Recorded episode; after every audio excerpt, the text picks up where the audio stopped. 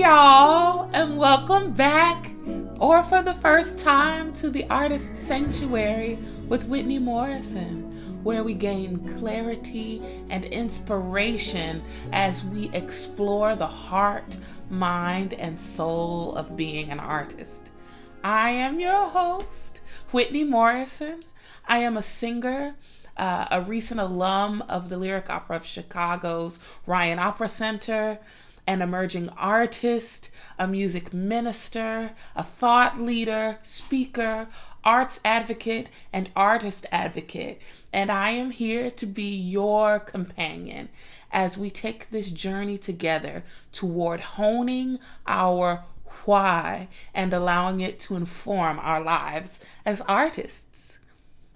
On today's episode, we are going to unpack a most unglamorous superpower. Um, it's something that I have at times left untapped, and I fear that we all will leave it somewhat untapped if we don't talk about it today. Kind of cryptic, right? but hold on, we're gonna get there. We're just taking our time today. So, um, if you're not multitasking, go ahead and light a candle, grab some tea, get your journal. I would recommend that for today, and a blanket, and um, let's get started. But just before we do, let us pray. And if you don't pray, it's okay, because I will. God, be in my head and in my understanding. God, be in my eyes and in my looking. God, be in my mouth and in my speaking. God, be in my heart and in my thinking. God, be at my end and at my departing. Amen. That prayer came to us from the hymn, God Be in My Head. The words appeared first in English in 1514 in a book of hours, and the author is unknown. So, the best way to really get to the heart of our topic for today is through our quote of the day. And I know we usually have a lot of quotes, so I'm going to start calling it the anchor quote. Um, and it goes like this for today Doesn't everything die at last and too soon? Tell me what it is you plan to do with your one wild and precious life. Mary Oliver. Now, don't you turn this off. Don't you turn it off. I, am gonna have to black mom you. Don't turn it off. Uh, first of all, because I need a witness, y'all. This has been a struggle for me to get this content together for this. Um, and this is like an act of courage for me to really embrace something that I really struggle to face.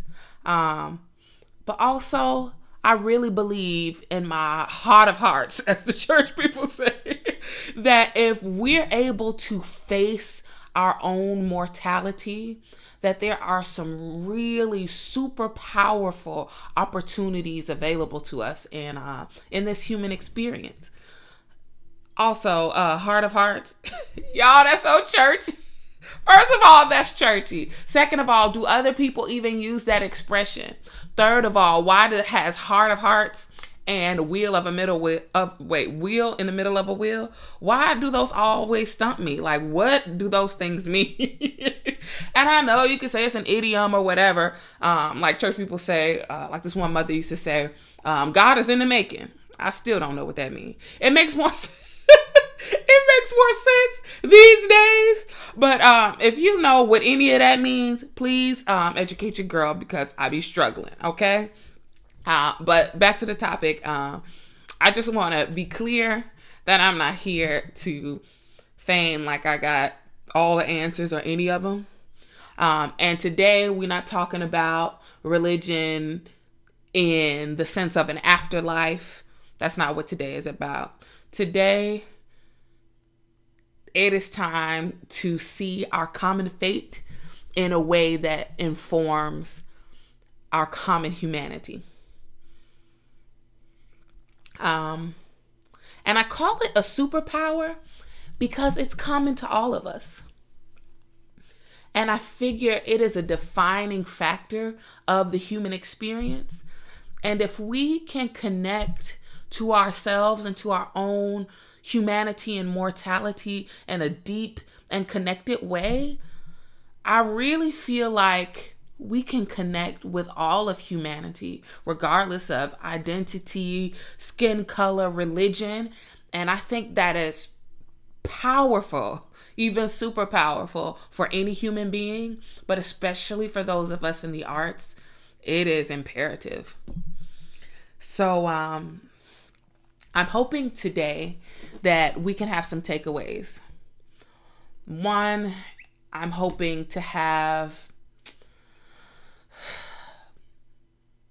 have a little more sobriety, a stronger sense of sobriety. Um, sometimes I think I say I can be kind of intoxicated with life, with youth, with joy, with connection, which are all good things, but it kind of leaves me disconnected and sometimes distracted by things that don't matter, like, you know, social media and, you know, just all of the things that kind of distract us from what it really means to be human.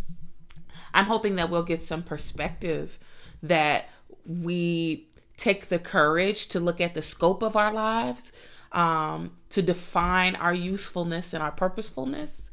And I'm hoping that I can get through this and that we can have some courage um, that I'm trying to display now um, to really take risks in this one wild and precious life we have. So, Whitney, how do you propose we do that? Well, I'm glad you asked. There is this one exercise I've learned about, and I would like to take you through it.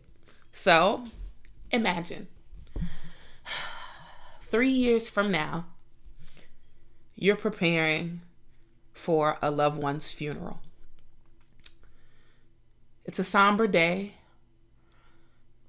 and you're able to make it to the service, and you see all the people you love and the people that love you. You make your way down the center aisle to the casket, and you see a familiar face your own. This service is held for you, it's your funeral.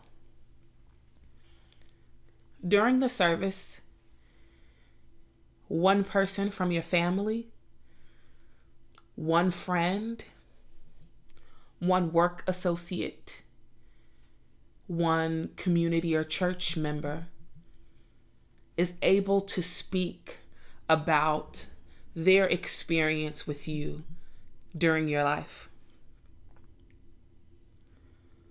What is it you hope that they would say three years from today?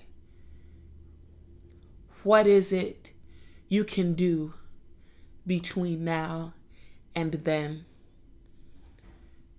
to make sure they have that experience? That's heavy, right? oh my gosh. Um now I know that's a lot, and it's been a lot for me. Um, but I really encourage you. I really encourage. I really encourage you to go through that exercise. If you can pause the video now, go ahead and pause it and think through that. Also, if you um, are anything like me, when I go through audiobooks, I just be like, keep going because I'm not, I'm not gonna stop. So if you like me, please do come back to it after the episode because there's a lot there and there's a lot to be mined for our futures in um, beginning with the end in mind. So I want to tell you about where that exercise came from. I've been hearing about this book, I feel like for all of my life. um, Seven Habits of Highly Effective People by Stephen Covey. When I tell you, every time I had heard about that book for a long time, I was just like, y'all, that sounds so dry. Ain't nothing in me. ain't nothing in me that want to read that book. I mean, I'm sure it's a good book, and I'm sure I'll, I'm sure I'll read it eventually. But y'all, I just was not interested. Um, but for the, about the past ten years, um, a lot of the content that I've been drawn to has quoted that book and that exercise in particular as a way for them to frame their lives and as something that has really changed it or changed their lives. And then I was like, okay, I'd heard it one time, two times, three times. I said, sis, going to read the book. Okay, at this point, you're to have to read it. And when I read it, I realized what a major influence um, that book has been on so much of the content that I have gravitated toward for, you know, like I said, about the past 10 years. Um, and it's so interesting, y'all. Okay, so I'm bringing it around, but um, I am an HBCU grad, and so and one of my favorite television shows is A Different World. Okay, love it, love it, love it. Have seen it multiple times. The whole season, the whole series. Um, sometimes I skip uh, season one because you know that was before Debbie Allen came in and put a little flavor on there, put the little hot sauce on the table. Amen. Praise God. Um, but I've been rewatching it for Kamala because because she's an HBCU grad, and I'm like, yes, the first black woman in the White House in uh, the vice presidency is from an HBCU. Shout out to all my HBCU people. Uh, go ahead and like this if you like a different world. If you're from an HBCU, if you proud, just just just light it up, light it up for me. But I've been rewatching a different world, and this theme came up in one of the episodes. Anybody know which one it is? Um, it's the one where Tisha Campbell is playing Josie, and she is HIV positive, and they have a public speaking assignment to um, to write and uh, give their own eulogies. And so I'm like, wow. After reading this and working on this and watching this recently, I'm like, I wonder if the seven habits had anything to do with with that being part of that episode. I don't know, but the point is that this kind of work, though uh, Whitley Gilbert would call it très morbide, it really does help us put our lives into perspective. And um, you may be asking, why now? Um, when, as we're recording this, we're definitely still in the thick of Corona. Um, but um, I think now is a really good time to talk about this. Because if we've ever been or walked through the shadow or the, where the valley of the shadow of death, um, it is now. And for me personally, I count it, and I think in the past 12 to 15 months, even before the pandemic hit, I dealt with probably five to 10 major life traumas. And um, oddly enough, I've been encouraged to keep the pressure on a little longer. Um, they say, I don't know who, who, who this is by, but they say if you're going through hell, keep going, right? So I am leaning into this because uh, one of my favorite speakers, preachers, he says, all of this pain with no gain would be a shame. Andy Stanley. It would be a shame. And to be honest, I don't want to go back to normal. Honestly, I don't have the chance to. I want to start again. I want to start new and I want to do better. And I want to think about what Mary Oliver is challenging us. What will I do with this precious life of mine? And um, Stephen Covey, with this exercise, is encouraging us to begin with the end in mind. And so I want to kind of unpack some of the important things that I found and that I'm working through and that I'm hoping we can work through together a little bit and unpack um, in four L's. I like alliteration. I like all of that. I loved English class. So, four L's one, limitation, what I call the blessing of limitation. Two, love. How does beginning with the end in mind inform how we love? The next is legacy. And lastly, how do we live with a new lease on life? So, limitation, love, uh, legacy, and life. So, the first L, which is really the crux of what we'll talk about, or the real the real meat of our conversation, is about the blessing of limitation. The blessing of limitation. Uh, when I was in school at Eastman, one of my teachers said something to me that I thought was really odd. But he said a good artist is consistently assessing and reassessing their limits. Or something to the effect of that. Uh, Russell Miller, I think was his name at Eastman. And I thought it was kind of odd. But as I am coming to this conversation, it makes perfect sense to me. Limits bring about a definition of scope. So when I talk about scope, I think about English class, I think about preparing communication. And all scope is is defining what we will communicate or what we will engage in by what we won't talk about. right? Right. Today we're talking about our human um human fate. We're talking about mortality, but we're not talking about an afterlife, right? So that helps to define the scope of the conversation we have. Um, and it can be a real blessing to realize that we have limits oddly enough. Um, I think about the word jurisdiction. if you think about law enforcement, I know it's a little odd, but it's perfect because every law enforcement officer is not active everywhere, right? This idea of jurisdiction allows us to focus our energies on um, and limit our responsibilities to maximize our effectiveness, right? And so I love the the uh, funeral exercise because it kind of manufactures a scope of time, three years, three years. It's um, short enough so that we get to it, but it's long enough so that there is an opportunity to actually make some some sort of impact. And so life is a little different because the tricky part of it is we don't know.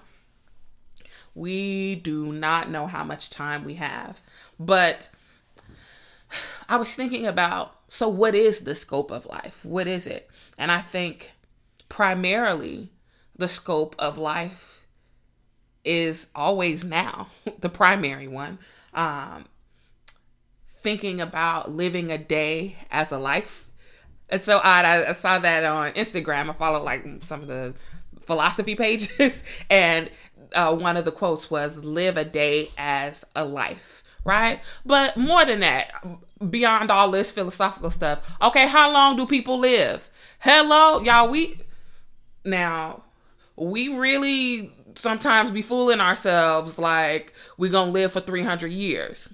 We're gonna live for a thousand years. No i mean look at the life expectancies. What what is a human life? What is the scope of it?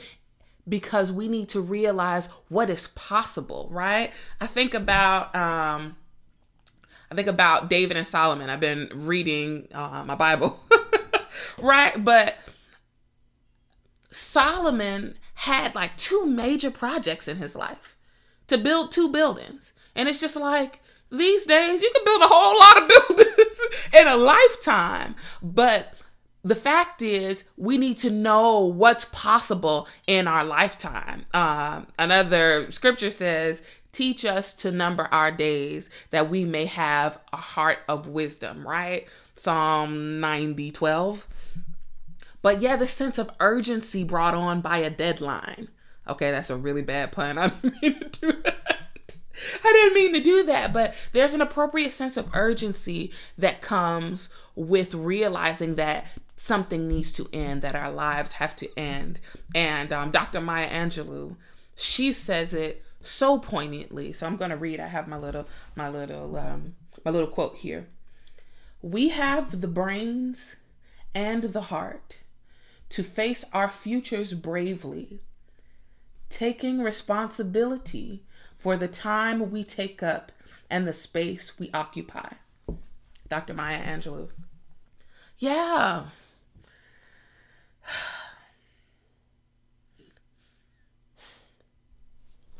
One life experience that has helped me get a sense of life and what it means to take responsibility of my scope of time is being in the junior olympics junior high. Yes that's a little secret. I ran um track ish I, you can't even call it track. It was like fifth or sixth grade. Um but i ran the four by 100 meter dash. Or no the four by 100 meter re- relay and um, I got there because apparently I ran the 100 meter dash better than I don't know some of the girls in my grade. I guess that's how that went. So uh, we went on the district and we practiced and we practiced, but um, I didn't have to run 400 meters by myself. The whole race was 400 meters, but all I had to run was 100. That first of all, that was my that was my best event anyway. Um, but what was good about that was I could train for what I could do. And then I needed to learn how to receive the baton and then how to hand it off, right?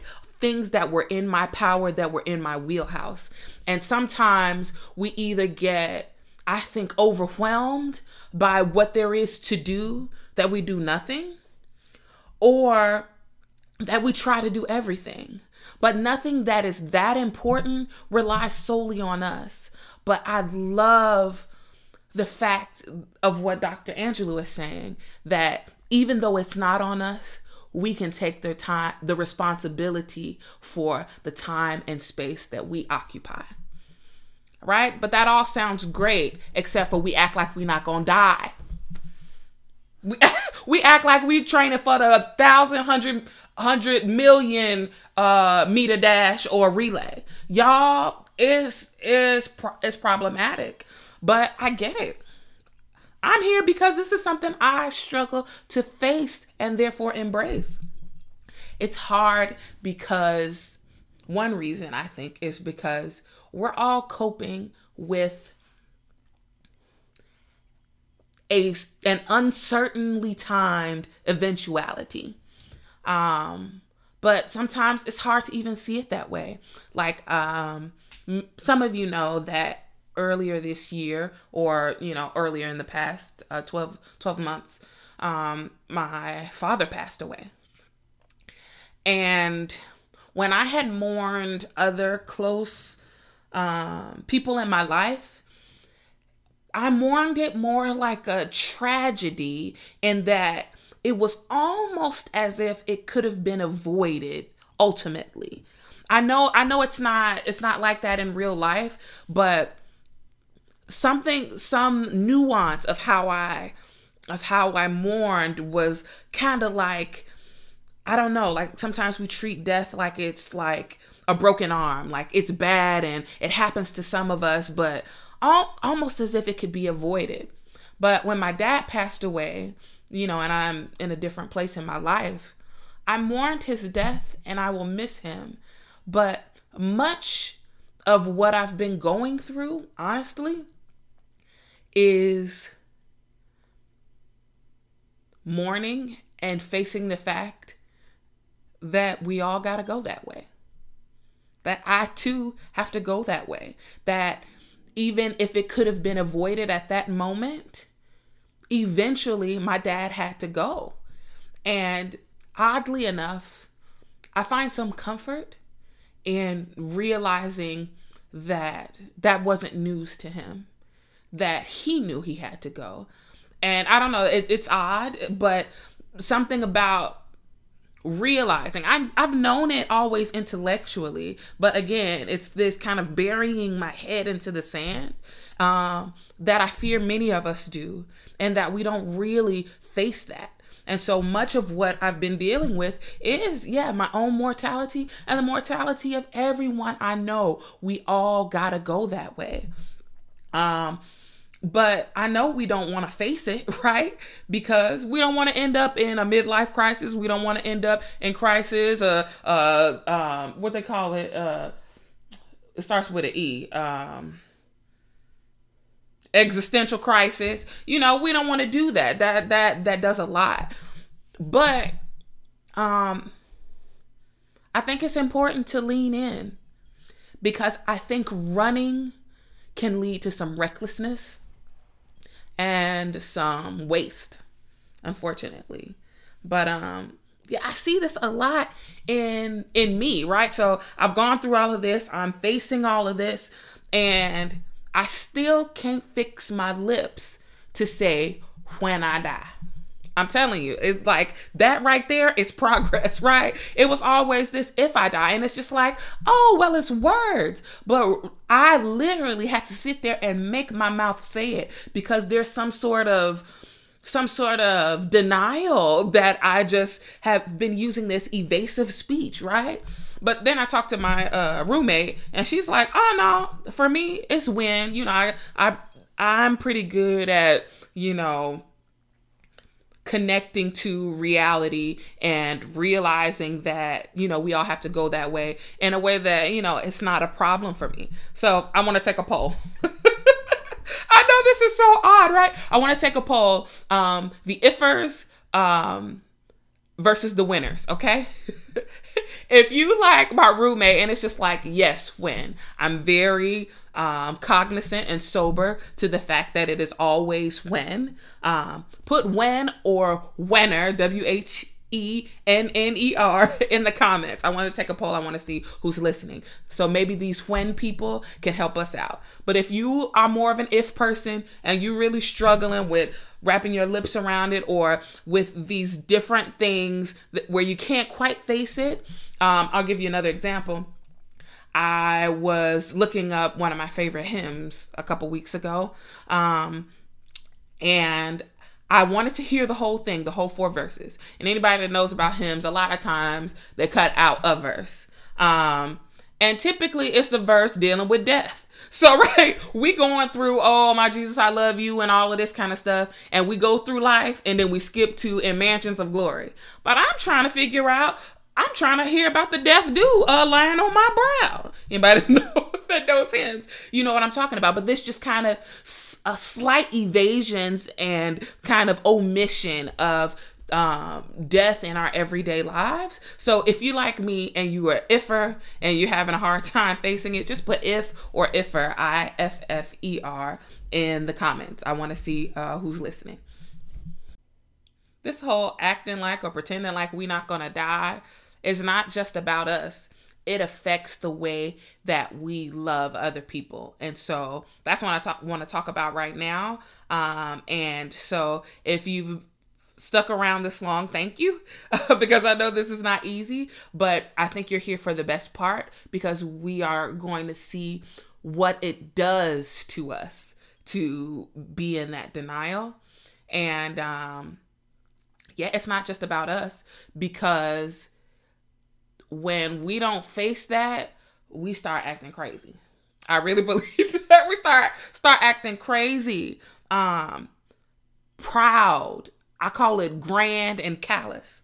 Um, you ever had somebody talk to you crazy? I mean, just left like trying to put you in your place, especially when there is a power differential and someone is um like trying to put you in your place, especially as a black woman. Y'all, y'all, y'all, y'all, y'all, y'all, it can be it can be something. And I just look at these people. First of all, I'm shocked. I learned from my therapist that that is how I typically respond to things that are just so left. I can't even say I can't even process what you said to me because I'm so shocked that you let it pass your lips. okay, I'm shocked. But when they when they start talking to you crazy or trying to put you in your place, whatever that means to you, um, I'm real quiet then because I don't know what to say. But best believe when I'm going off about it to somebody else, one thing I want to say is, do you know you going to die? Do you know? Cause you walking around here all big and bad like you gonna put me in my place. Honey, if they cut me, if they cut you, we both gonna bleed and it's gonna hurt. So if you put me in my place, it's gonna be on the ground with you, one foot in the grave. Okay, okay. Like don't don't play with me. Like, and I'll never say it to them. And um, now this is a disclaimer. You might want to say that to somebody. Just make sure you got another job lined up. You know, make sure you got your stuff together, or you know, just go off. You know, afterward. But um, this idea of having the humility of our mortality, realizing that even in different, uh, not different, even in difficult situations, we we all are still vulnerable. We're all still mortals. We're all still but flesh. Um, and I've been trying to work on this myself um, because sometimes my words can be sharp, y'all. Like you hear, you, you heard how I went off. I don't be going off on nobody like that in real life, but still, when I'm having hard conversations, my words can be sharp, and I've had to um,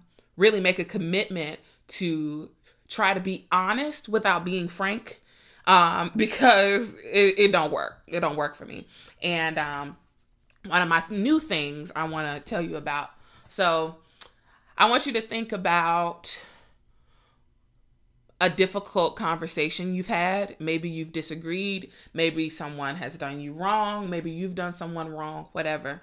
And you ready to woo woo woo whoop the bam, whatever. or you're ready to um, defend yourself or you know tell them where to go and get uh, uh, tell them where to go and how to get there or where to get off you know all of that good stuff right? I want you to imagine what would happen. Imagine what you would say and then imagine if it would change if you found out that person had a diagnosis um, a projection that they would only live another few months, a few years, or that it was you.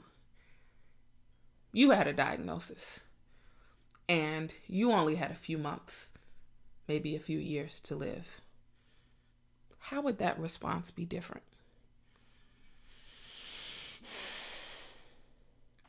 And you may say, Whitney, that is dramatic.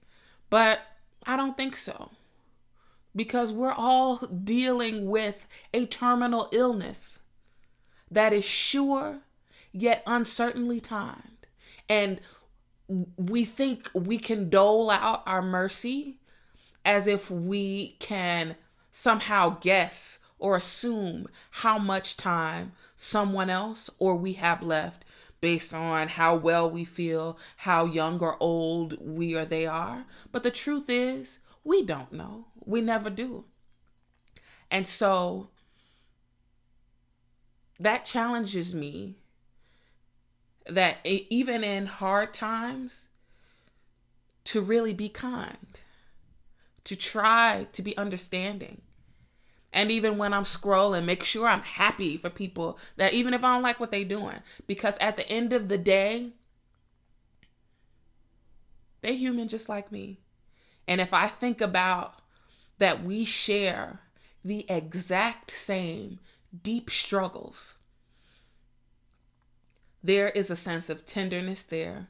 There is a sense of boundless mercy that I can tap into. And it's not pretend. I don't have to pretend like this person is going to die. They really are. I don't have to pretend like I'm going to die. I really am. And that's something we always have in common. And so I challenge us to access that mercy and to give it freely. Um, us church people believe that the merciful will obtain mercy. So we can hope for sure. And so I, I want to do my part, you know? Our second to last L is legacy. Legacy. And I think about the motivation for legacy mindset for me is the fact that somebody in the future needs what I have. And I need to make sure I leave it to them.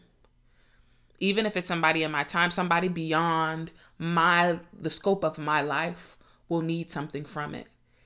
And the question is, have I, have we made sure, are we making sure that they get it? Right? Hmm. Hmm. Ooh, that just that just stuck me right. It got me right. it got me right here. Um, but though it doesn't just have to be things, it can be things. Like one of my legacy goals is to have a body of recordings um, because I'm a singer and I think it's important for me to share um, what I've been able to accomplish with my voice and the instrument itself. You know, I don't have anything to do with that, but um, maybe someone beyond the scope of my ability to reach them in my life would need that. Um, and so we can do so many things with recording and video. It's amazing. Um, so that could be work related, but it can also be just about impact. Like when when we talk about this funeral exercise, that is like the anchor exercise. I know we have our anchor quote, but that exercise is so interesting because it's about people, right? It's not about stuff.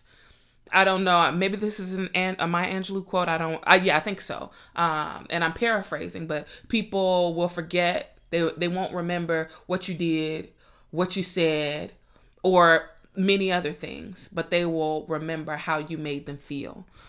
And so, remembering to give people the best experience of us we can is amazing. Um, but you know, there's also getting our affairs in order. Like y'all, so many people are dying without their affairs in order. Um, you know, like you think it, it seems intuitive we all gonna die, right? Like we all know that. But y'all, if you look around, if you look around enough, you will see how difficult it is for people to face that. Y'all, it's my phone, Lord. I'm doing my recording and I ain't put my phone on silent. Shame on me. Give me one second. I'll be right back. Sorry, y'all. That I know this is really important. I, you know, I'm back. anyway, um, I want to go on to talk about the sense of legacy based on something a friend sent me on Instagram like not long ago. The title was like, uh, My grandfather left, oh, my great grandfather left my grandfather some really large amount of money. And this lady is telling about her family, and she says that although her grandfather was left a lot of money, he didn't really have the education or the know how to deal with it. And so he died with little to nothing. And she made a really great point about legacy is not just leaving someone something, but making sure they know what to do with it. And um, we've been talking about the relay race, you know, that especially the really important things in life, it may take many people's lives to really make a difference. Um, but that doesn't mean yours doesn't count, right? And so as we are using that that illustration, I think about making sure people know what to do with it, like passing the baton instead of tossing it or dropping it, right? But again, some of us have a hard time facing the fact that we're mortals and so we act like we're not going to die in the way that we hold and hoard our positions, our giftings, our power and our information. Like we holding on to it like we could take it with us. Maybe you believe in that. That's a whole different story. We're not talking about that today. But you probably don't. You probably don't think you can take it with you. So why you acting like that? Excuse me, because I see so many people needing what others have, but I'm, I just I look sometimes at different organizations and I'm like, do you realize how old you are? And that's not I mean I mean, you see how I brought it down because it's that it's that humility like are you really prepared for someone to take your place? Are we really preparing to share what we have in a way that someone else can have it after we're gone? Uh, that brings me to Shakespeare, right? So, uh, Shakespeare's sonnets focus on, or the subject would kind of be translated to mean, I mean, it's English, but you know, it needs to be translated. Most people figure it to mean that he's talking about children, right? In the first, you know, couple few sonnets or however his early sonnets. And I've been reading some of them because I, I think it's fun. I like the language and I've been looking for more inspiration. So that's part of why I'm doing this. I like things, I like inspirational things, I like art, I like literature. So um, I had just been reading some of them and it was interesting his thoughts on legacy in having children. But I think that there's some poignance there. I'm not talking about millennials having kids and not having kids. That is beyond the scope of this conversation. Amen. Praise God. But I do think there is some, I do think there is something there for us because we can produce, create things that bear our, um, bear our mark that doesn't have to do with procreation, doesn't have to do with having your own child. So I'm gonna take this excerpt from uh, Shakespeare's first sonnet, and then I'm going to uh, kind of translate it in a way. I know this is interesting. So, any of my uh, different world fans, if you've already liked it, you know, good. If you haven't, go ahead and like this episode just because I'm shouting out a different world. But uh, Lena James, which is Jada Pinkett's character, she watched uh, was it West Side Story and thought she was gonna um, be prepared for her Shakespeare assignment. That didn't work, so she had to actually read it. And so she did this kind of reading the Shakespeare and learning what it meant and then translating it into her own speech. And she said, you know, in the 90s, if Shakespeare was a rapper, he'd be Vanilla Shake. I don't know why that's funny, but I wanted to say it. Um, anyway, so I'm gonna do the Shakespeare version and then I'm gonna do the Whitney remix. Uh, R.I.P. Natalie, uh, what's her name? Natalie Desselle? I don't know why I want to call her Desselle, y'all. I'm an opera singer, so I got I got things mixed up in my head. But R.I.P. Mickey from um from BAPS, Natalie Desselle. Okay, so Shakespeare Sonnet One. This is an excerpt. Okay, I'm gonna hold this up so I can read it real nice with my um with my old English um voiceover voice. Thou art now the world's fresh ornament, and only herald to the gaudy spring. Within thine own bud buryest thy content, and tender churl makest waste in niggarding. Pity the world, or else this glutton be, to eat the world's due by the grave and thee. My translation, it's not nearly as poetic, but hopefully it makes sense. You are the best and brightest of today, and the most beautiful reminder that there will be a tomorrow. But you bury the best of yourself wasting your gifts by hoarding and hiding. Please have mercy on this world or have this shame to rob the world. by living and dying without creating and sharing. You may be asking, what does all of this mean for me now? Um, and that's how we get to our last L. I'm glad you asked again. Because the last L is life. I didn't want to do legacy last because that's not where we are. We're in life. And I want to lean into that. What am I doing with what I've been going through with all of this that I've been unpacking and untapping, un- untapping, unpacking and tapping into? Um, yeah, this has, this train of thought has actually brought about this podcast, right? Um, not long after my father passed away, one of my classmates from college passed away.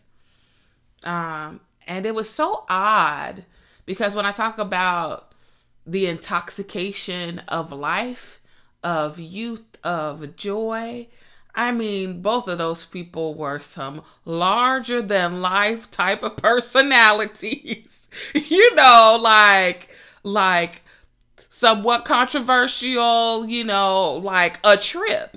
And so when you think of that, you don't see them as sick or you know, my, my father did have some health issues. But especially my my my classmate, no health issues, youthful, um youthful essence and to see his life snuffed out like that um by a car accident it really brought on that sobriety. I'm hoping that this episode will continue to deepen because I had to think, oh, wow. Even him. Yeah, even him, even all of us, sis. Come on now. I thought we went through this. I'm talking to me, right? I have to I have to keep keep going through it and I know I need to be kind, but um I had to ask myself, what am I doing with what I have? And am I doing as much as I could be doing? Am I sharing as much as I could be sharing? Um, I've been told that the measure of a life is in how much of it is given away. And so I say, you know what? I've been needing to share my thoughts.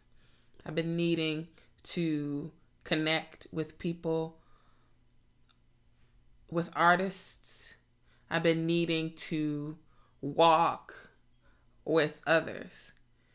And maybe it's sad to say, maybe it's just realistic to say, but it kind of took somebody dying. And I'm hoping that it doesn't have to be that for you. I'm hoping that we can just have this conversation and that we all can get to it, that it doesn't have to take another sad but real eventuality. Um, but what was stopping me before? Fear.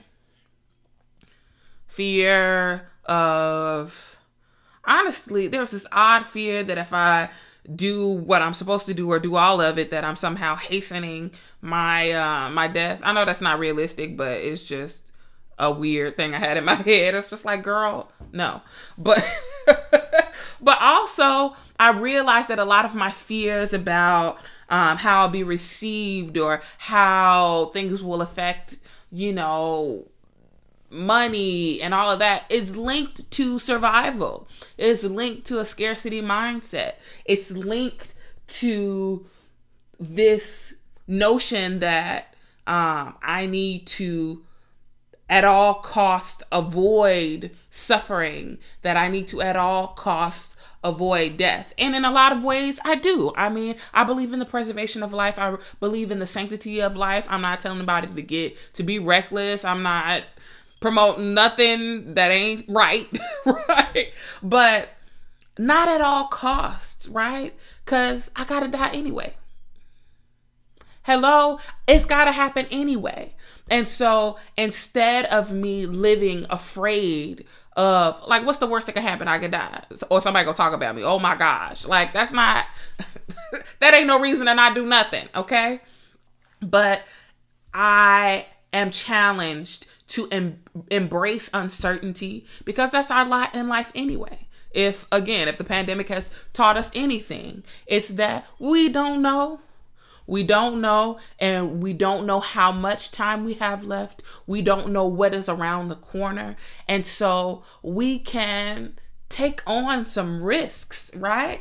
Uh, I have this thing that I've been thinking about recently, which is that death is a kind of a miracle.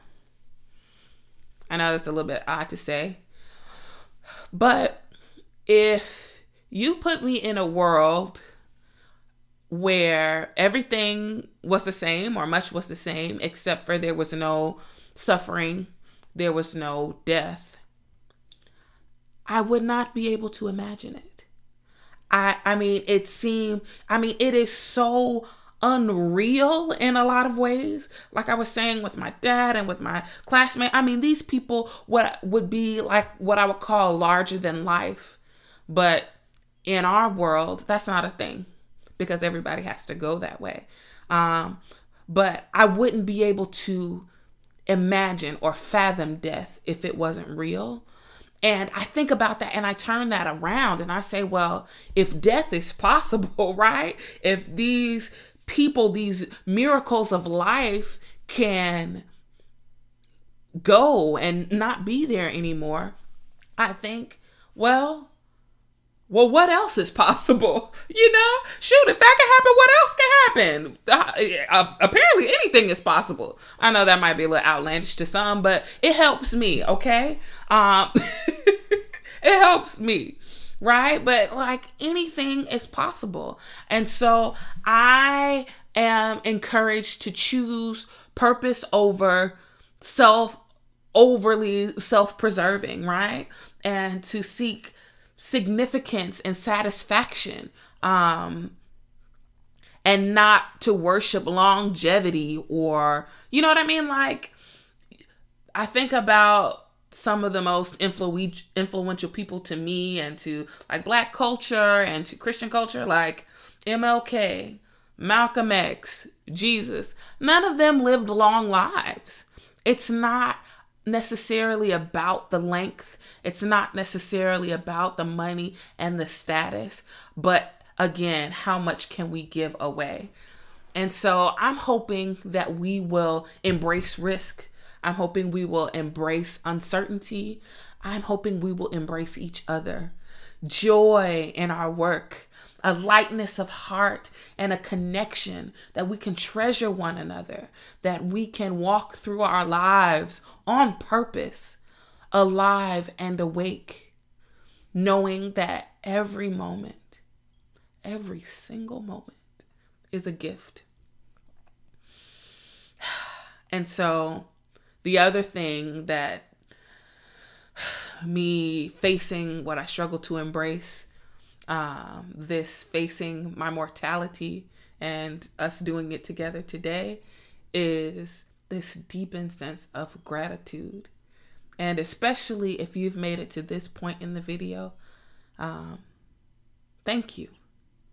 Thank you for spending time, time of your one wild and precious life with me as we work through this together. Know that your deepest struggles are mine and that we are truly in this together. But if you've gotten to the end of this and you're like, well, great, Whitney, you opened up a can of worms, and what am I supposed to do? Well, okay, what am I gonna do with my life? I don't know. Right? Right? That that's okay, because that's why we're here. And so, um, in the next episode, I'm hoping we can get um, a little more into that as we talk about values and vision. And so, tune in next time and please subscribe to make sure you get the notification and to make sure you know that the uh, that the episode is out. And um, and feel free to support this uh, this channel because it's free to support the Artist Sanctuary with Whitney Morrison. Just subscribe, like, and comment. Uh, and please uh, connect with us on social media. Uh, I would love to talk with you about any and all of what we've discussed today. And so uh, I look forward to it. And so until next time, let's end with our uh, our benediction uh, in the form of an affirmation. May we live in wholeness. May we give from fullness. May we create with passion. Y'all come back now, you hear? Peace. Love y'all.